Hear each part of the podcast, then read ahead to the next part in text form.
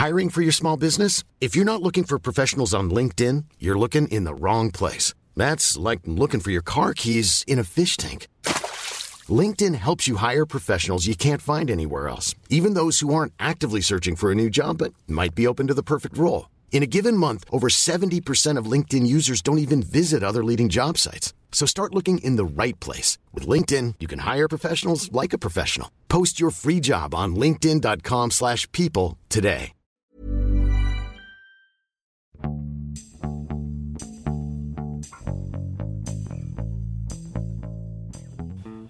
欢迎收听《艺术有毒》，我是胡胡。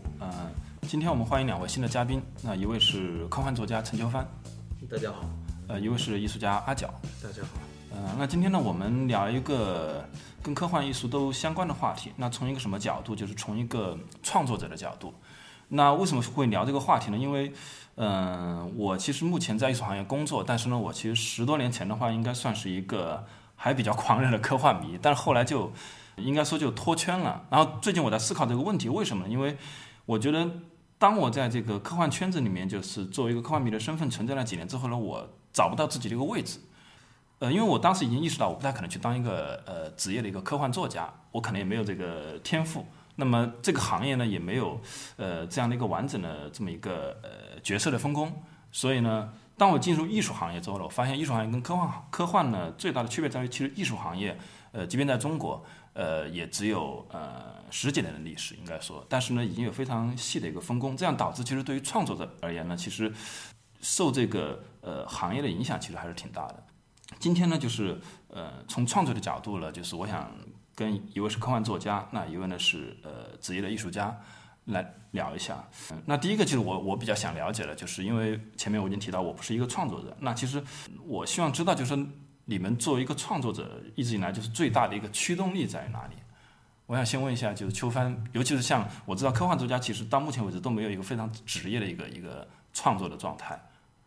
对，其实很多人都说科幻就像是一个公共汽车嘛，就一直会有人上车有人下车，就这状态。其实我觉得像你一样的人会有很多，从原来可能上中学啊什么时候看科幻世界，慢慢的毕业之后就不看了。但这里面不看有很多原因啦，有可能你看的东西多了，这个眼界开阔了，可能原来杂志上的东西不适合你的胃口，或者说你工作忙了，有生活的压力，你也没有这个心思去关注一些就科幻的东西。所以但是我觉得你刚才说一点很有意思，就是说这个科幻这个生态它其实没有给这些人提供一个找到自己位置的机会。对，即便我想当粉丝我都不知道该怎么当。对，其实是这样的，就长期以来是处于一种野生放养的一种状态。也就是到了这近几年可能才慢慢的有一些人他从原来自己的工作出来变成一个职业作家，可能也是一个过渡性的一个过程。然后有一些做科幻的相关产业的一些公司出来，让一些科幻迷能够去做一些事情，比如说科幻的宣发啊，科幻的一些活动组织啊，科幻的媒体这样的一些东西。所以慢慢的在有一些这样的一个趋势跟雏形出来。像我来说，我也肯定像你一样原来都是一个科幻迷出身。至于为什么能够坚持下来写作，我觉得还是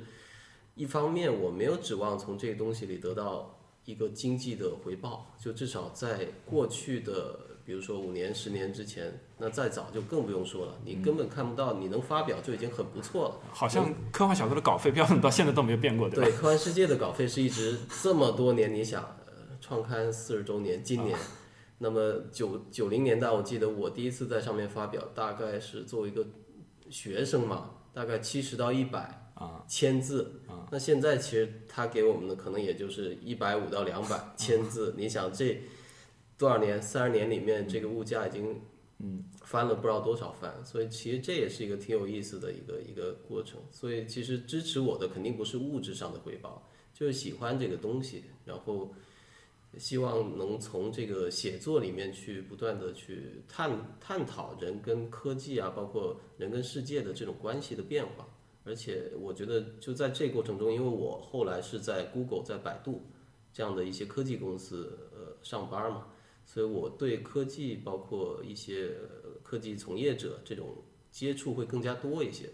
所以他们里面其实非常多的这种科幻迷，包括一些老板他都是读着科幻长大的这种，不像你去做别的工作，比如说我是公务员，我可能看科幻小说，别人领导会觉得我是不是很幼稚啊，很天真，或者不务正业这种感觉。但我觉得在科技公司可能还好一点，这种氛围可以支持我去一直的去创作下去。哎，那阿角，我记得你不是学艺术出身是吧？你是学计算机出身。对，我是学计算机。然后后来怎么变成艺术家？然后，尤其是一个职业艺术家。我觉得其实这个话题，我刚才在听那个徐坤在讲，我还想这个是个对我来说既近又很远的，因为既近是其实没有多久，我可能所谓做艺术家，差不多今年第12年。嗯，但是我觉得很远，是因为在我的记忆里，我已经并不记得我处于一个业余状态的时候的这种状况。我觉得刚才我们在讨论的这个状况，我们并不一定非得把它放在一个科幻作家，其实我觉得更多的应该是一个在中文语境下的写作者的状况。就是在中文那个语境下的写作者，我觉得无论你写什么，对，你的状况是相似的。对，然后而且有意思的是，因为我是做装置、做媒体艺术，我们的成本如果从投入的角度，从一个物料投入的角度，我们是比一个作家要多的。因为在我们思考的同时，他在思考。当他可以拿出一张纸写的时候，我们已经在工厂里花了几万块钱在打样了。所以就说我们的职业性的需求会比一个写作者强，就是对我的理解。如果讲创作的话，就是我必须参与到这个深度，我才有产出。但是我觉得作为写作者来说，他有一个优势，就是他的这个成本是低的，是可控的。如果按中国人的效率论，或者主要是时间的投入，对，就是它更多是一个时间跟思维的投入。他去真正创作的那个部分，我们实际上就是还是他个人在创作。像我们很多东西是要一个很大的团队在参与，而且我们需要有很多体系来支撑你，所以我不得不走向一个更职业化的过程。而且我看你的作品有的时候还是有第二作者，或者说这种联合创作，包括编程啊等等这样的一些。所以我觉得，其实如果我以一个写作者的角度来看，我们更像一个编剧的团队，我跟产业是完全挂钩的。当然，我们现在在聊绘画，其实绘画成本现在也不低，绝对比一个写作者要高。对，就是如果我们从物料投入的，我觉得首先绘画你要首先做一个很大的工作室，可能就对。所以我是觉得像科幻作家，这是我之前在思考的问题，就是到目前为止好像依然还是以写小说为主要的一个创作方式。但就艺术家的话，其实今天没有什么东西可以限制一个艺术家用什么语言去创作了。是的。但是呢，就是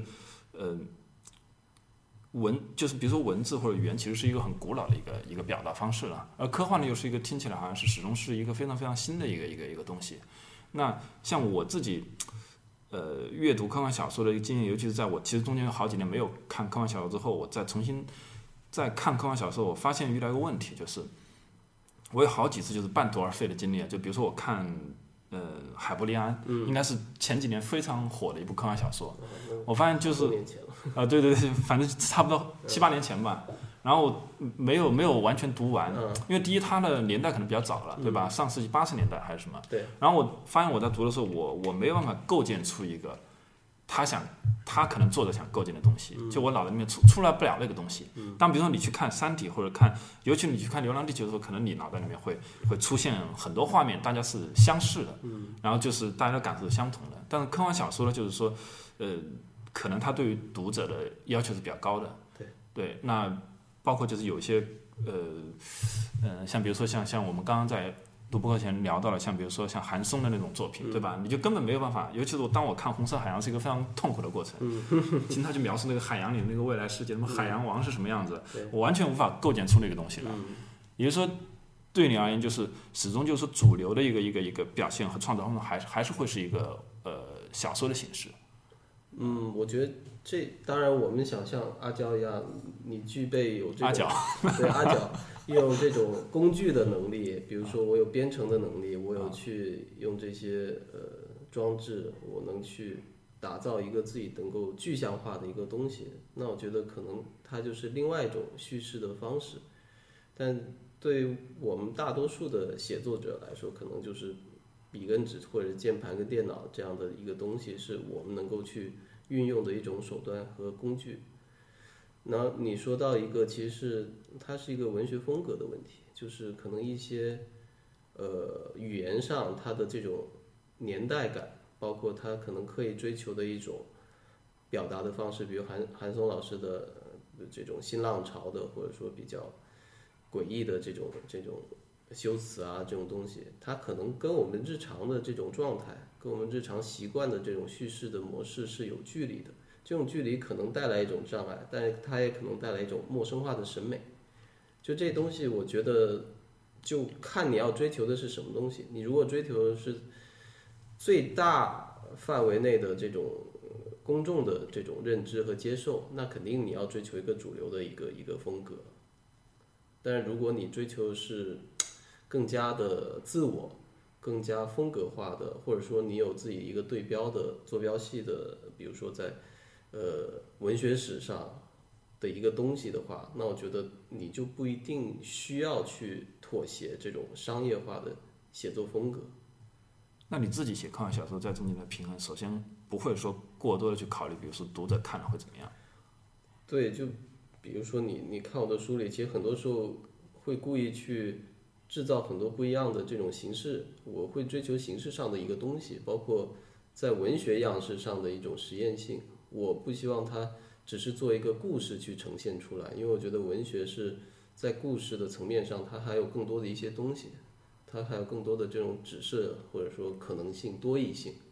就是所以我其实是比较不赞同说科幻只是一种点子文学，或者说它只是故事，语言不重要，或者说人物不重要，这种说法我其实比较不赞同的。对，那阿角其实我觉得其实即便是艺术圈，就是很多人还是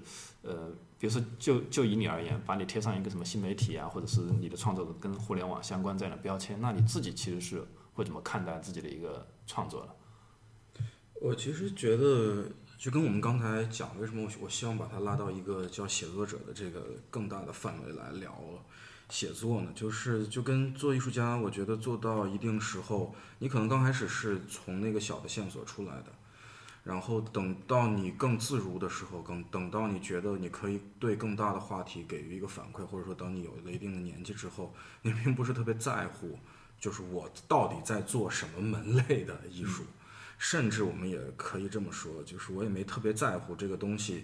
需不需要被叫做艺术，因为我觉得比较吓人的就是艺术家觉得我做的东西就叫艺术，或者说我做的这个物化的东西叫艺术品，我觉得基本上这艺术家就完蛋了。就我做的这种表，可能讲的最直接是这是一种表达，但是有些时候可能在当代艺术上面，我们可能也会去聊这种表达本身也是可能不成立的。所以我到底在干嘛，其实是一个自处的问题。所以我可能已经不大在乎这些事儿，就是你识不识别我是你的问题，我怎么做是我的问题。我其实一直面对的是我自身的问题，就我一直在解决自处的问题。然后我们看到的所有的外化的它的评论，不管是我们行业里的所谓偏我们假定它叫学术类的，或者说这种画廊价值的，或者是美术馆价值这种评论，这也只是一个外化的事儿。就是你到底有没有解决自处的问题，其实只有我们做的人知道。但是就说我觉得可能这个话题再往下推，就变成了我们为什么要做一个所谓叫艺术的东西，原因是可能这对于我来说是我唯一能做的，我愿意做的，除了生存之外的我愿意干的事儿，所以我做了。它可能是无理由的，对吧？但当你的想法变成一个作品的时候，你中间要经历一个，就是你要选择最终怎么让它以一个什么形态呈现成一个作品的时候，这中间你是怎么决定的？比如说这个我是要做成一个录像，然后那个我要做成一个比如说打印出来的雕塑，或者是一个什么金属做成的一个挂在墙上展示的东西，那这个是怎么发生的？我觉得有些时候这个事儿是比较自然流露的，因为可能就是你不小心在你工作室的旮旯怪角有一个小的材料是你从来没用过，但你发现了它。甚至我最近在做的东西，它其实是我买一些材料的包装，它本来是包装，但是最终的材料它变成一个不重要的位置，反而去包装它的东西，我觉得跟我想要的一种趣味，或者说一种潜移默化的质感有关系。所以我觉得可能这么讲，就是我的做法是我更像是一个发现者，我要先发现我感兴趣的事情，或者说它能触动我，或者说我觉得我能以一种我的方式参与的，我才能决定我最终做成什么。其实最终那个结果和我最早的那个计划是不是一致，这个可能对我来说是执行层面的，但是在想的层面，或者说在我去思考它的时候，在我去想象这种可能性的时候，它是完全没有限制的。我不会去说我要做个 video， 所以我去想了一个 video， 而我可能会说我想做这样一件事儿，它最终变成了一个 video， 也有可能它变成了一个装置，所以它是这样一种过程。所以我刚才讲说我把它分成两部分，就是执行层面有，比如像秋帆最终它变成了文字，它也有可能有一天突然变成一个 application， 也是都有可能，它是不是那么局限的，只是它被识别的社会身份 OK， 它是一个科幻的作家，而我是一个所谓的 media art 或者是 new media art 的艺术家，所以这是一个外化跟一个内在的关系。我前一阵看到一个说法，就是叫即便是科幻里面，其实科幻哪怕是科幻的这个圈子内部，就是大家都分裂成好多不同的阵营了。我们不要说什么硬科幻软科幻了，那我前一阵看到一个说法，就是说有一类科幻是为科幻而科幻。那其实在艺术呢，其实艺术其实也一直面临这样的一个争论，就是有什么纯艺术的这样的一个说法嘛。那所谓纯艺术是不是就说是追求什么什么审美的突破，或者追求美啊等等，好像是朝这个路子的。但其实我看你们的创作好像都不是说为科幻而科幻，阿角更加不可能说你是做一个纯艺术家。你们的作品其实更多的还是跟社会现实，尤其是你们自己本身直接面临的生存的状态有关。我记得阿角，比如说你说你自己首先是一个活生生的人，然后呢，你是一个用户，尤其是一个互联网的一个用户，其次可能才是一个艺术家的身份。甚至我记得有一次跟你聊天的时候，还在哪看到你，首先还是一个跑者，然后才是艺术家。可能艺术家这个身份对你而言，其实并不是一个第一位的。那同样就秋帆你也是嘛，就是你一直以来应该不是以一个职业科幻作家的一个方式来生存，那就你们就去看社会中一些问题的一个角度，我其实想了解就是一个艺术家和一个科幻作家的角度上的一些差异，或者说不定有些相同的地方。就比如说同样面对比如说 AI 啊，或者是一些科技上的这种问题，伦理上的新出现的这些问题，是一个很难的问题。我觉得倒不是一个很难的问题，是因为其实这问题有很多细节，比如说它可能我们对于一个比如我们讲 AI 或者我们去讲机器学习，其实它可能我的观点是不一致的。我可能处于一种既关心也不关心的阶段，就我今天在录这个博客的时候，我是这么想的，就是我很关心是这个，我需要很入世的参与，我确实可以很关心。我的作品一直被大家说叫反乌托邦，我觉得这个是我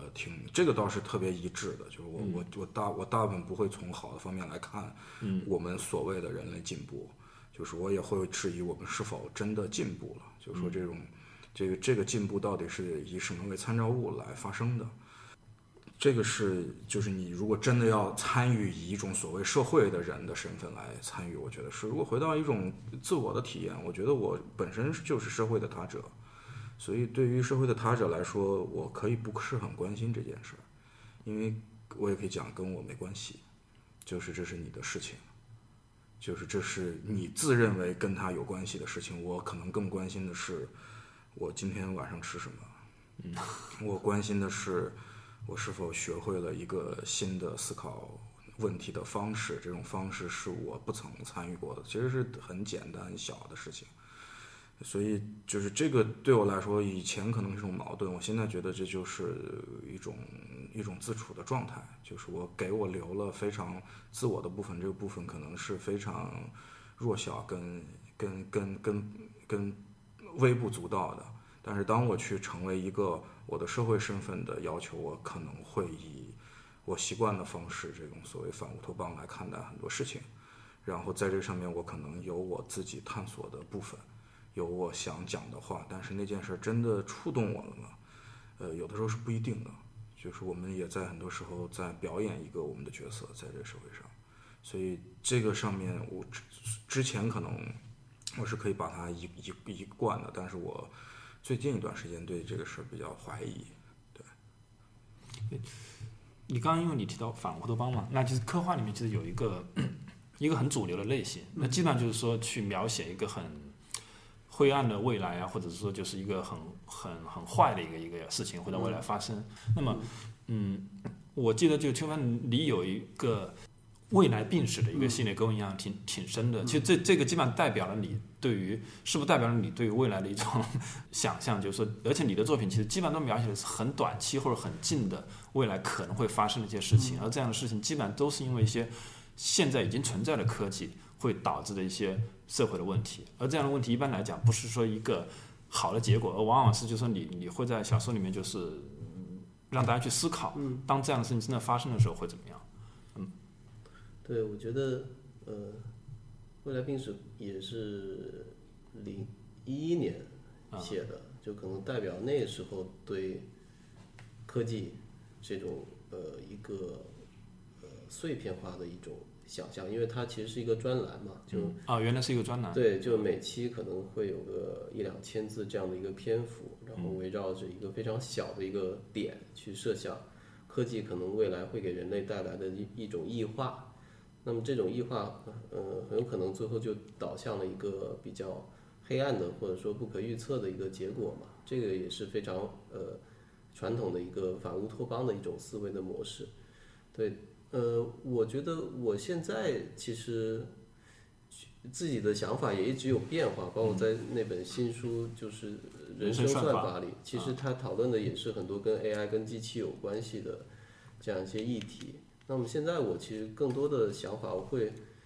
摆脱这种人类中心主义的这种立场，我试图从一个像刚才阿角说的，从他者，就是一个大他者，就是人类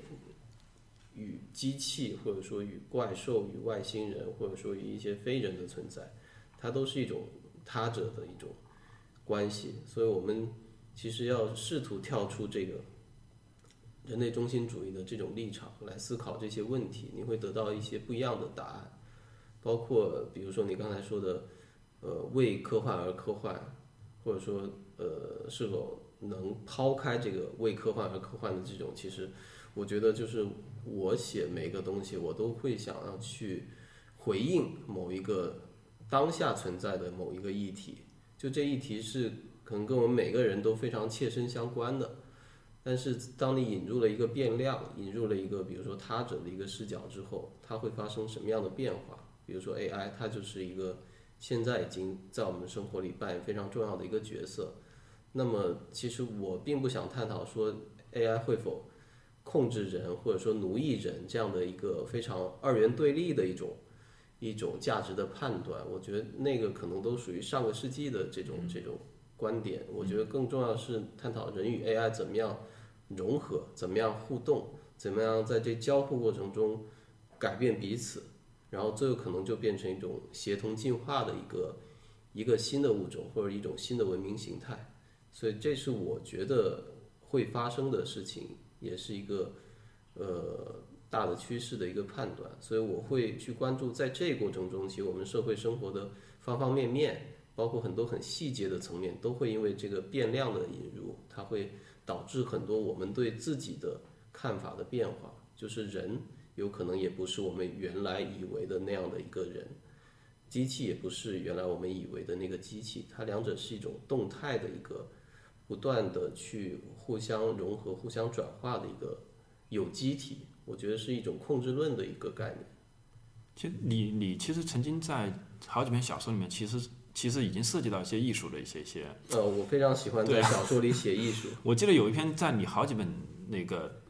就是短篇小说集里面都出现过，有一篇叫照相者，对对对，就讲的是一个应该就是一个 AI， 对，然后它可以拍出比人类摄影师或者是摄影艺术家更好的照片。对对，其实这个就是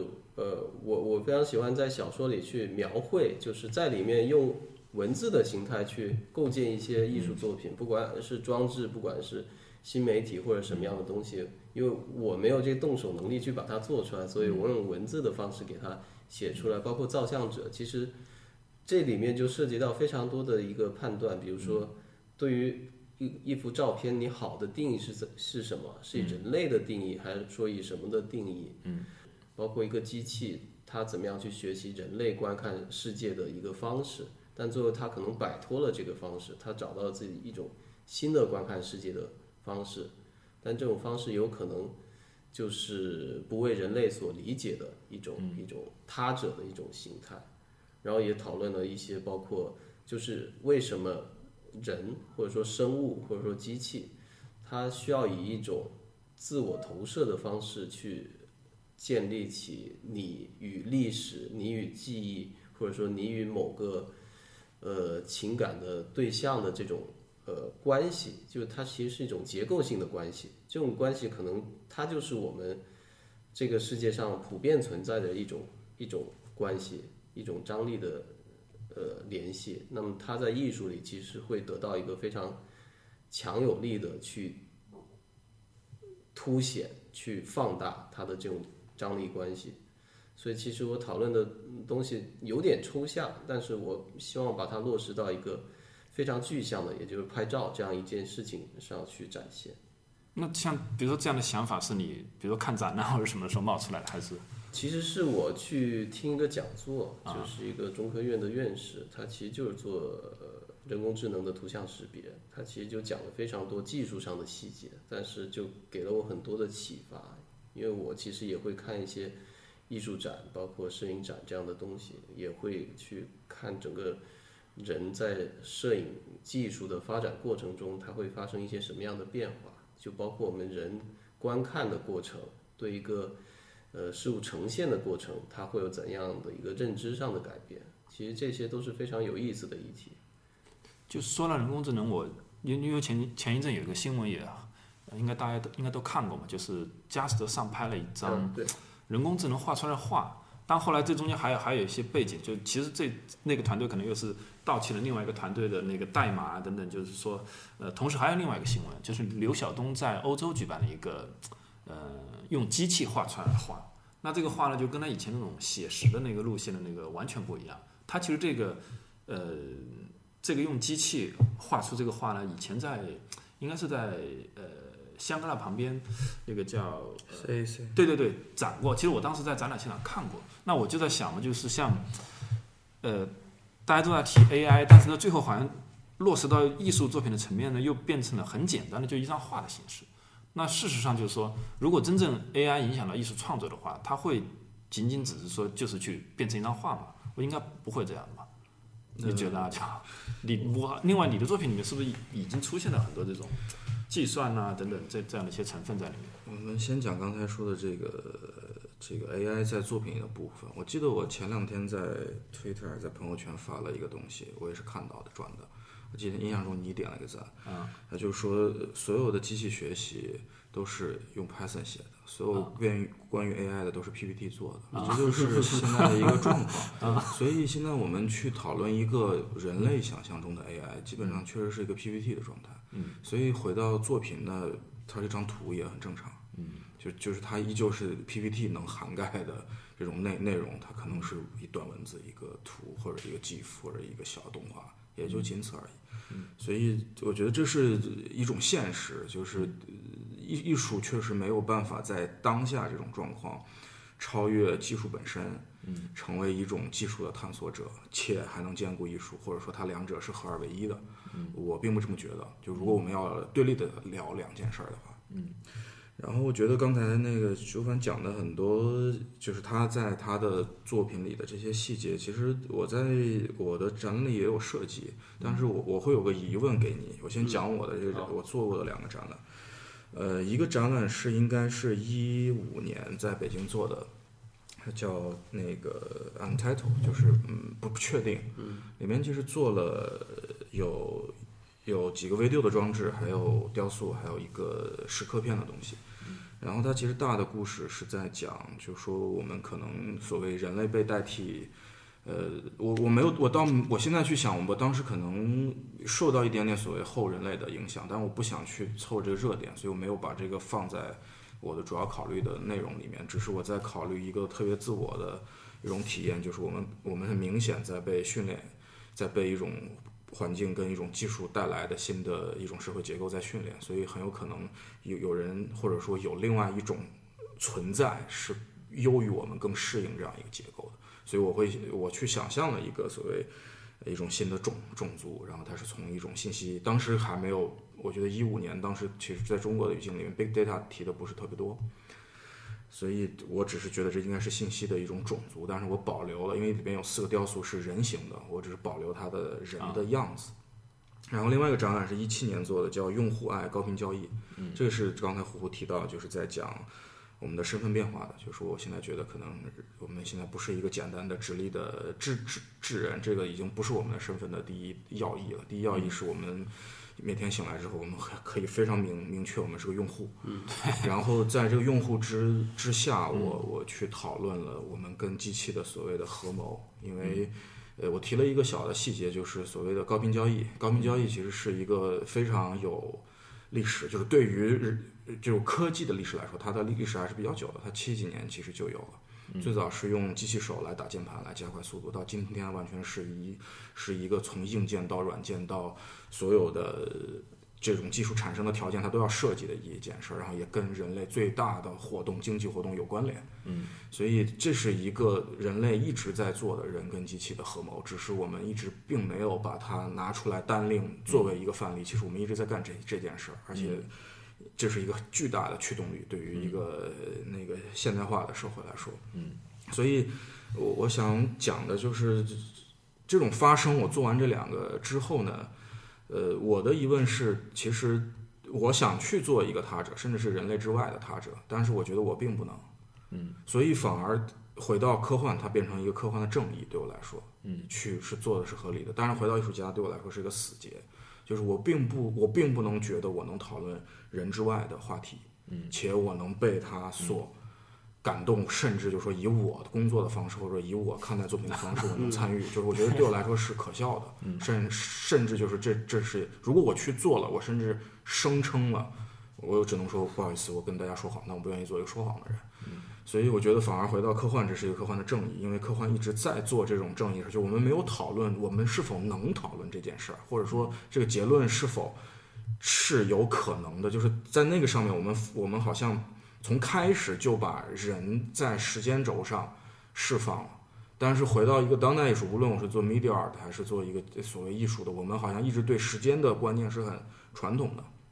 如果我去涉及类似的话题，其实那个展览做出来可能更像一个科幻的展览，它不像一个艺术的展览。所以这个是有冲突的，这也是我觉得就是回到艺术比较古老，甚至说我们依旧没有超越。但是我们为什么没有超越的原因，就是我们对于时间的看法。其实我觉得艺术品对时间，就尤其艺术品在时间轴上的看法非常古老，所以这个在时间轴上的这样的问题其实是困扰我的一个大的问题。但是我就说，可能对于科幻的正义来说，你首先释放的就是时间，所以我们一个时间旅行的故事是一个都要多久之前的故事，对吧？但是到今天用一个作品来讨论时间旅行，并且我们能用方式去呈现它的可能的时候，我觉得都不如文字。确实，就是去年在于丹美术馆还有一个那个一个机器去模拟一个人的一个肠胃等等那样的，你看到之后觉得，当这个想法变成一个现实的作品的时候，显得有点笨拙，或者是有的时候可能就对科幻来讲，停留在想象层面可能是最好的一个状态。对。因为我记得，以前刘慈欣有一个大艺术的一个系列，但后来好像没有完整的继续下去。他想到的那些作品，其实不可能在现实生活中实现出来的。而且我觉得还有一个人可能对物的稀缺性的理解，比如我们讲机器猫，如果机器猫是一个日常，每个人都有一个机器猫，它就不会成为一件事。就跟你今天会有一台电脑，但是在50年前，这个东西就是机器猫。对，但是就是说今天每个人都有的时候，其实它就是你的日常，它跟那个勺子没有区别。我觉得对于人类而言就是它跟勺子一样重要，但是它在某些时刻可能还没有勺子重要。所以这就是我们对物的一种使用造成的一种稀缺，跟有一种优先级的排位。所以我觉得，当你如果只有一个，如果今天在这个世界上只有一个勺子，且你能用勺子吃饭，那它就不一样了。所以我觉得有一些可能在科幻中的对一种物品的想象，甚至是在描写一些作品的时候，它非常成立，或者说我就用我刚才造了一个词叫科幻正义的部分，在于它是在它的世界观出现的，然后它没有交代这个东西的稀缺性，没有交代它跟所有其他物的关联，它只是用一个聚光灯照着它，你一定觉得它是精彩的。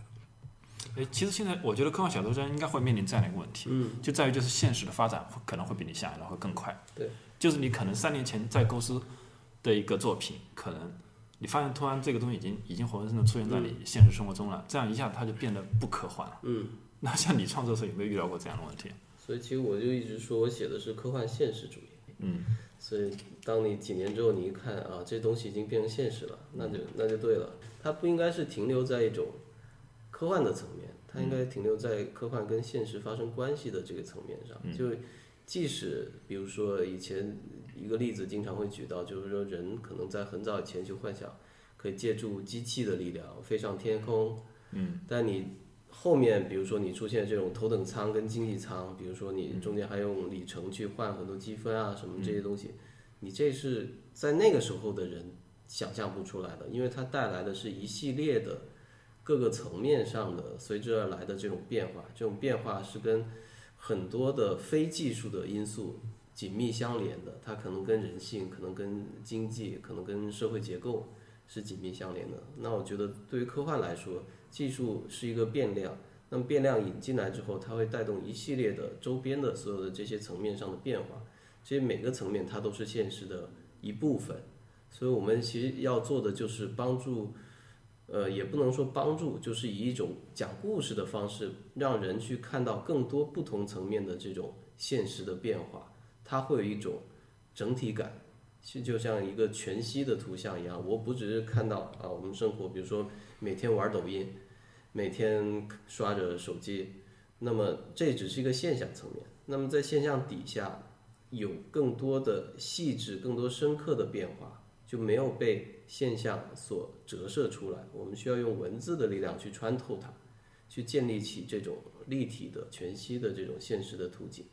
这是我想要去做的，而且这个肯定不会说，当你一个技术变成真的之后，它就失去了力量，失去了存在的意义。我觉得它的意义才刚刚开始。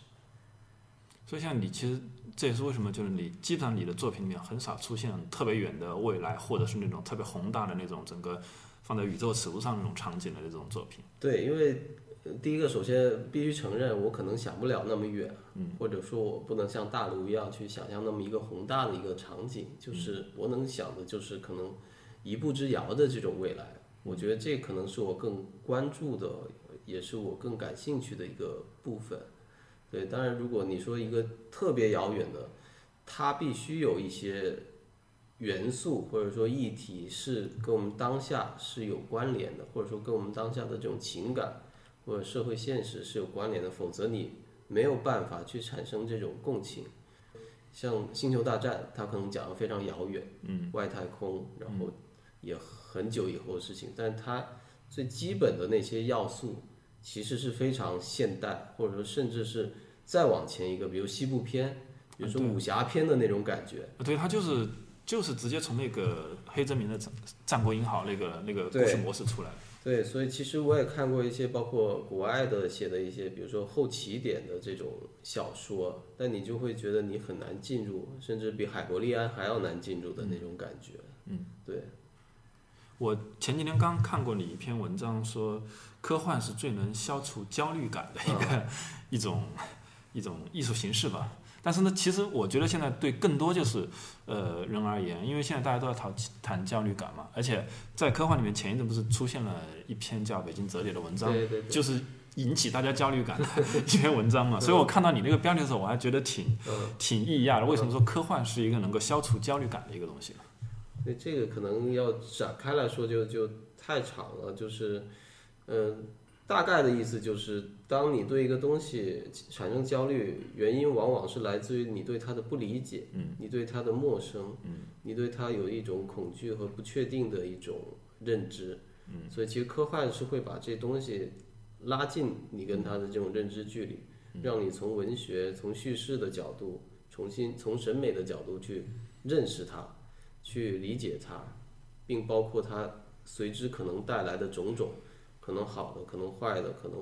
悲观黑暗的这种未来。那么在这过程中，其实它会消解你对这种未知、对这种不确定性的一个焦虑。就是既可以乌托邦，也可以反乌托邦。对，就乌托邦的时候就是 OK 未来比较美好，所以不用担心对，反乌托邦的时候就是今年是最好的一年，对，就最坏也就这样了，还能怎么样呢？所以还是应该多看看科幻啊！我在以前就是曾经是一个很狂热的科幻迷的时候，那个时候我觉得对于很多科幻迷而言，大家都强调中国科幻，而且那个时候正好是科幻创作的一个上升期，基本上现在的科幻创作的一个主力的一个创作阵容都在那个时候形成的，所以呢那个时候对于很多喜欢科幻人来讲，大家觉得中国科幻崛起了。然后今年呢，可能大家又面临一个中国科幻电影崛起了，所以在这个科幻圈子，我不知道，或者说当大家谈论科幻的时候呢，总是绕不开，就是大家会强调中国，就是会把中国的这个科幻去跟国外去对比。那同样就是说，在艺术圈也来发生这么一个，相对来讲，我觉得比科幻走在前面的在于就是，艺术行业呢已经在跟国际层面是在接轨的过程，甚至已经到了一个就是说，发现要回到那个中国本土的这么一个阶段了。所以，而且同时呢，像你们两位的身份也正好很有意思，在于就是，秋帆，我知道其实你一直基本上就是你不仅工作你是在这种 Google 类似这样的公司，而且你好像基本上一年到头都去国外很多次，对吧？南美洲什么你都去过，对吧？去的地方特别多，所以对你来讲，其实你应该没有特别多的说我一定要去写中国科幻这样的一个想法。那同样像阿角，其实你已经在国外驻留过好几次了，对吧？你本来刚刚从柏林回来，然后在英国也办过展览，对啊，所以其实你们其实都相对来讲都不会说固守一个中国的这么一个艺术家或者中国科幻作者的一个身份，但是对于这个问题你们怎么看待？我觉得艺术上的所谓身份政治的问题，不是这一两年，可能是这20年的话题。我可以这么讲，可能在欧洲的生活，我更明确了。对于他来说，你确实是个有色人种。对于中国人来说，如果你是汉族的话，其实你很少有一种，你是一个少数族裔。而且如果你的性向是，比如像我是男性，我是直男的话，我也并不在中国是一个性少数的群体。所以其实这是一个巨大的虚幻，就跟你刚才说，你觉得这个是中国今年的这个。当然这是一个主流的观点，觉得这是一个科幻的元年，我觉得这是一个魔幻电影的元年，终于从对我看到他发朋友圈，我觉得可能中国的电影的很多状况终于从一个城市魔幻电影到了一个纯魔幻电影，所以它确实扔掉了一些现实，但是换一种角度讲，难道不是我们的现实更无法被讨论了？所以它变成一个纯的魔幻电影，所以我觉得这个上面有特别多的冲突，然后而且我们一直拿所谓的西在做一面镜子，在做对照，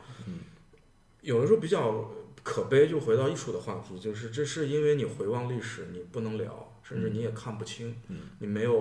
你作为一个个体，你是没有办法梳理你想了解的部分的，而作为一个更大的群体，我们现在没有做这个工作。我们因为非常多的原因，我们把我们的历史基本是封存的，以一个结论式的方式封存，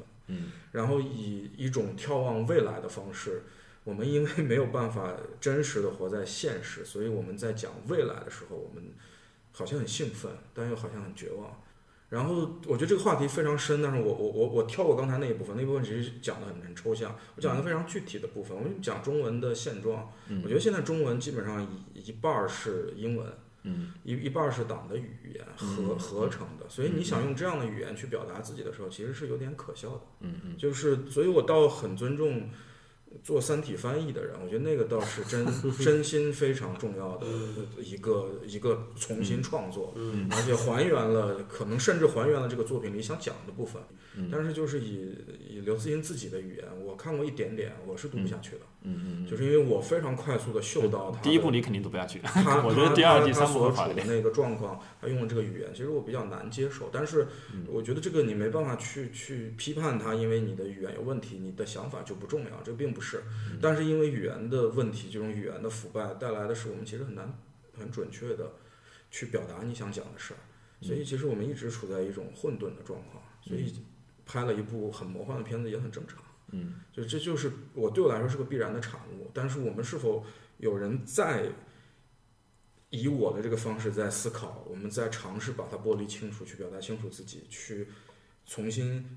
用想象，甚至是重新去梳理属于你的文化，我们是不是有这个能力这么做？我们是否能干脆的用挪用跟活用，而不是简单的变成临摹或者是抄袭，或者被人叫做一个山寨的国家？就这都不是一个很良性，这只是你的行为得到的一个他者的结论，都不是你自己给自己的。嗯，所以这个对我来说是很大的困惑，所以我特别难把它描述清楚。但我的体验跟我的小部分我看到的东西，我可能今天能讲出来。嗯，对，我接着阿角这话往下说，其实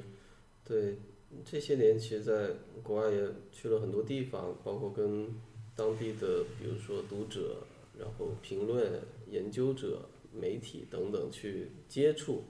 其实你会发现我们所一直在努力塑造着比如说这种中国特色的科幻，有可能就是非常片面、非常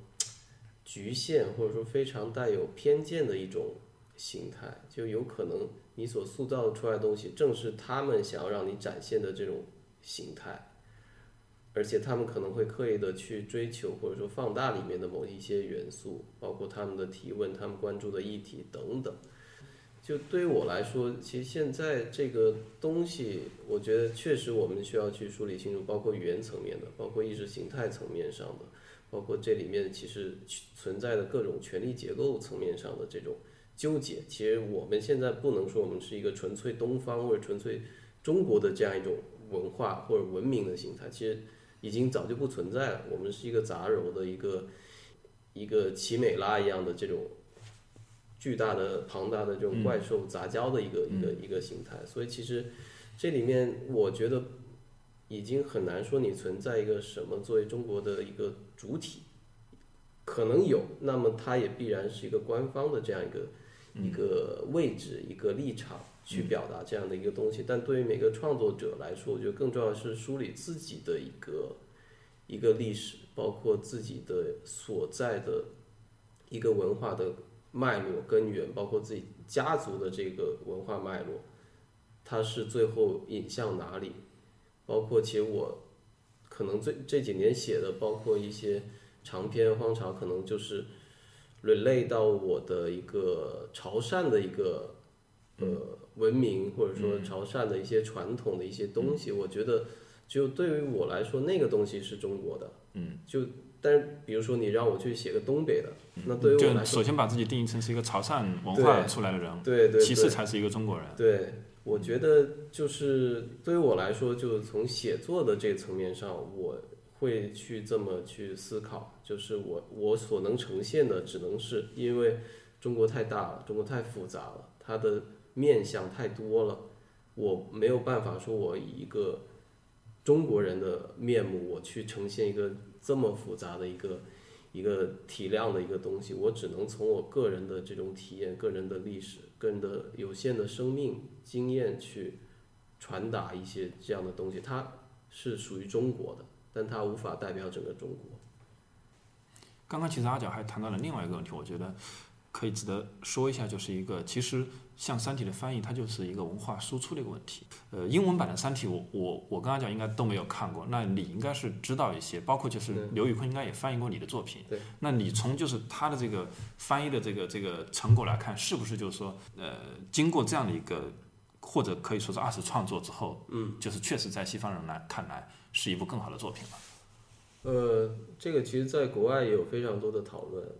包括有一些在论坛里啊或者网站上都有这样的标题，说是不是翻译过来的《三体》比原著是更好的作品。对，但我觉得这个问题其实不光存在在《三体》，或者说其他所有的这种翻译文学，它都存在这样的问题。因为你这个本来就是处于两种不同的文化共同体之间的这种转化，它必然存在着这种再创造的一个过程，而且这再创造的这个比例是有时候是非常大的。就从我可以看刘宇昆给我的一些译稿什么的，其实很多的，包括这种表达的方式，包括很多的这种。对，你作为原作者看到你被翻译成英文的那个稿子之后的感受，就非常奇怪，因为你觉得这确实是我写的，但它转译过去之后，它整个的那种感觉，包括语言的这种带来的这种感受什么的，其实都完全不一样了，因为你是用英文去再次去表达一次，所以其实我觉得没有存在说好或者说更好这样的一个比较，而是说什么样的一个翻译方式是更适合它被西方的市场接受，因为你最后到达的是一个西方读者。所以其实这里面存在一个巨大的就是说文化霸权的一个，或者说语言霸权的这种存在，因为美国绝对是科幻的一个大国，或者说强国，或者说唯一的一个强国，就基本上我们看的所有的东西都是来自于美国，所以包括在语言上他们不太可能说去看这种翻译的文学，包括他每年可能出版市场只有3%是来自于翻译的这种文学。那么现在可能借助这种科幻的翻译，我们慢慢的去改变这种，当然是非常艰难，而且可能也是一个特例，但它确实撕开了这么一个小的口子，让很多的西方的读者愿意去看来自中国的这样一部作品，然后从里面他能够理解到更多的可能在媒体之外的一个更丰富、更多元的、更不一样的中国的一个面向。我觉得他可能就做了这么一个事情，就是它其实是文化输出的很关键的一环，因为我们现在在谈很多的文化输出其实有点官样文章，每年可能出版的书也不少，但多少能够到达终端的这个读者其实很可疑，很多可能就是为了拿一个补贴，做一个这样的一个名额，就是拿到这样的一个指标，所以它其实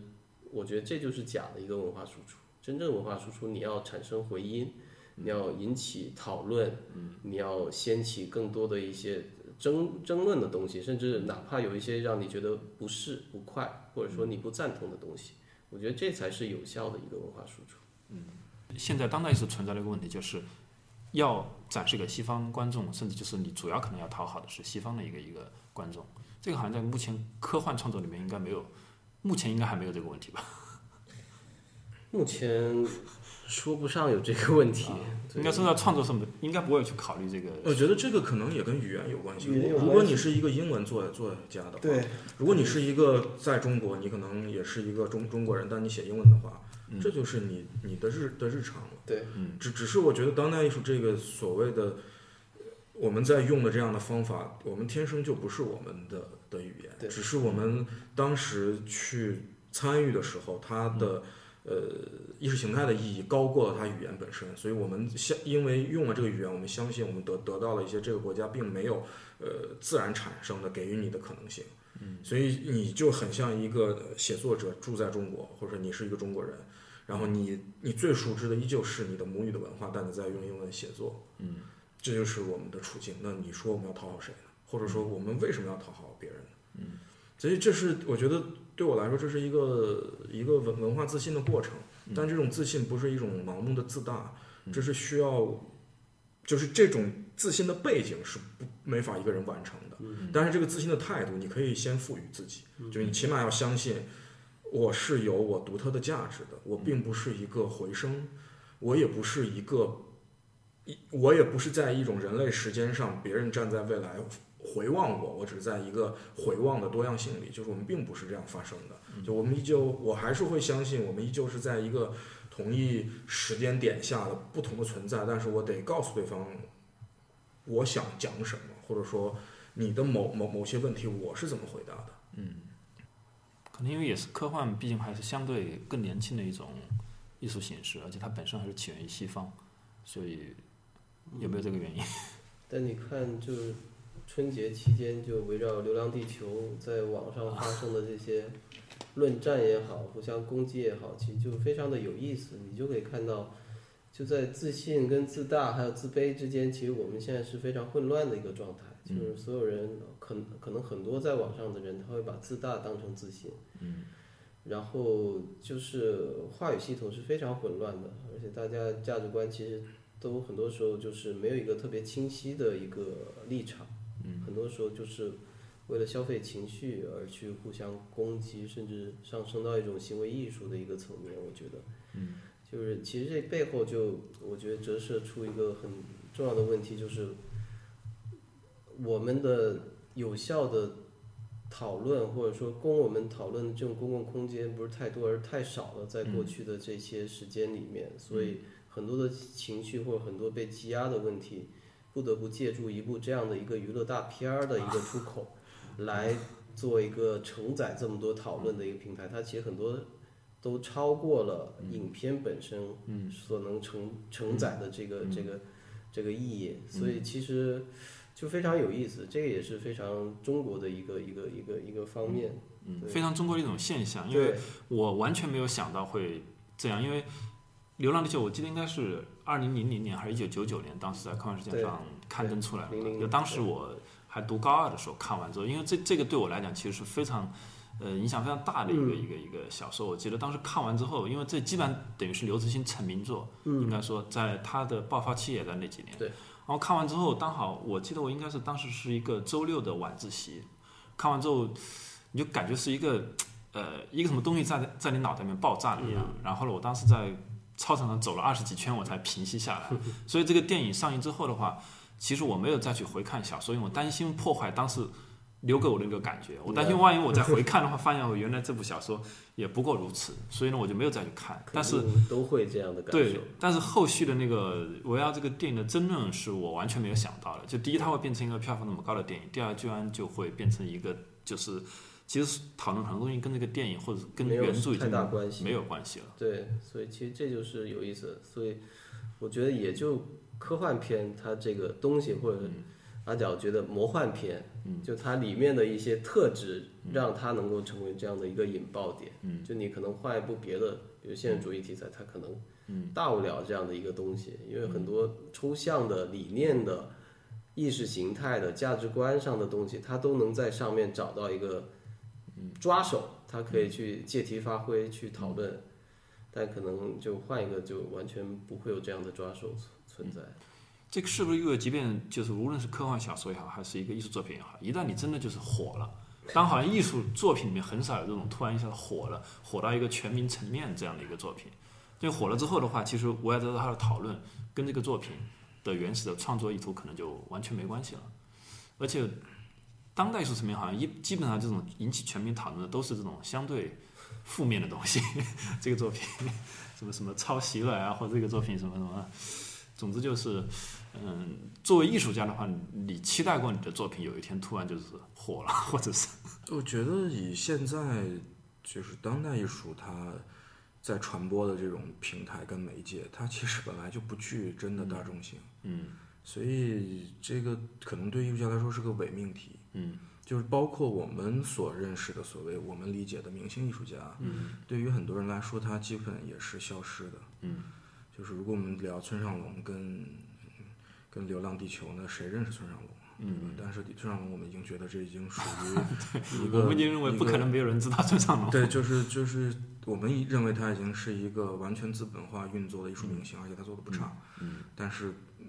我们回到中国这个语境，我觉得依旧他是一个 nobody 在中国，所以我觉得可能挺难以这个量级来衡量的。所以其实最后就是科幻跟当代艺术也好，其实最终就是说作为创作者的角度也好，还是首先把它当成一个小众的一个东西。我觉得可能我不会先预设它的结果是什么，关键是我一直不是特别在乎最终谁去看它。我觉得作为职业艺术家，我必须要讲，我有画廊一起工作，所以我会在乎我要去做市场。我需要它的这个价值的流转，把每个环节都处理了，然后我也以职业的态度去面对。但是在做东西的时候，这些真的都是比较外化的事儿。但是作为一个职业的身份，这是你的工作的一部分。但作为创作者，你是可以不做的。对。好的，我们最后就是互相推荐一些类似于作品或者是科幻电影之类的。就是作为艺术家的话，你就是平时会看很多科幻的东西吗？或者说你对你影响很大的这样的作品值得推荐的？其实我看的不多，就是很早13年做作品的时候，因为涉及到阿西莫夫，所以去看了一点点阿西莫夫的东西，其他的可能就是非常快速的以电影或者是以这种已经比较总结出来的这样的快速的阅读方法在看。但是我最近在尝试看一个，就名字不讲了，但是